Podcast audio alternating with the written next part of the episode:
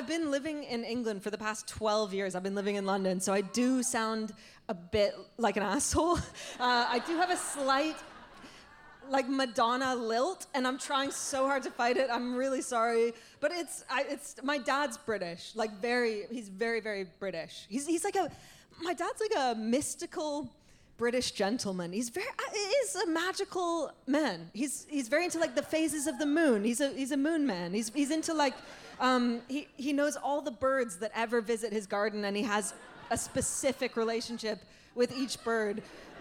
And my childhood, like my whole childhood, was was pretty mystical. Like the best example I can think of Okay, when I was about eight years old, my dad was driving my brother and I to karate class, and it was very Canadian scene. It's like 5 p.m., you know, the sun's already going down, it's snowing, we're on the highway, we're going to like the karate dojo, me and my brother in the back seat. I'm eight, my brother's 12. I was a green belt in karate, and my brother was a yellow belt. So he was four years older, two belts lower, um, which is not important, but I thought I would flag it.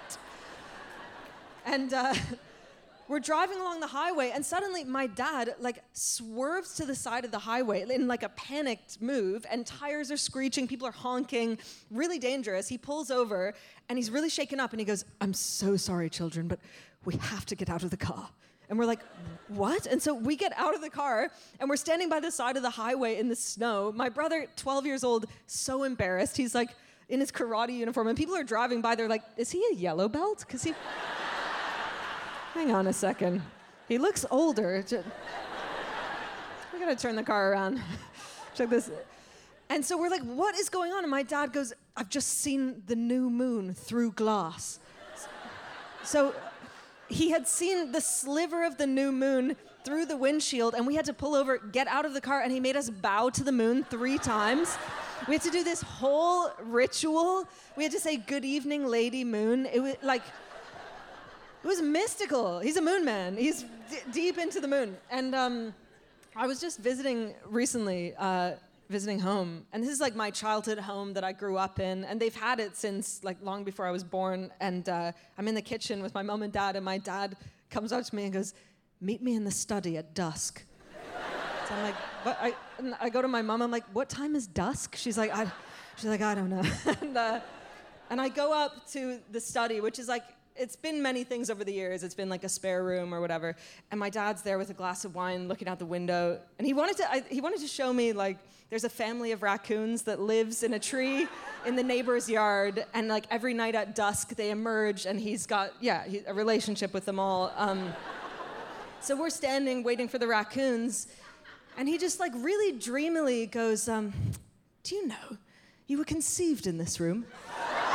Which, and so, I was like, Oh, um, and I don't like to shut him down when he's being vulnerable. so I was like, Wait, you remember the specific night that I was conceived? And he said this phrase, which truly has haunted me ever since. He said, He goes, Yes, of course I remember it. I remember it well. this was what he said The moonlight shone in over your mother's bottom.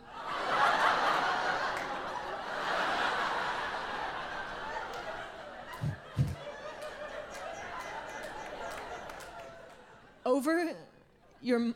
I feel like you're not fully getting, like. I now know the position I was conceived in. I'm horrified.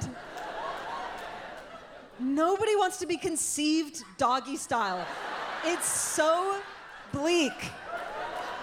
You don't want you want to be conceived face to face, like tr- eye contact at the moment of ejaculation, just like we we're making a choice to, to make a life.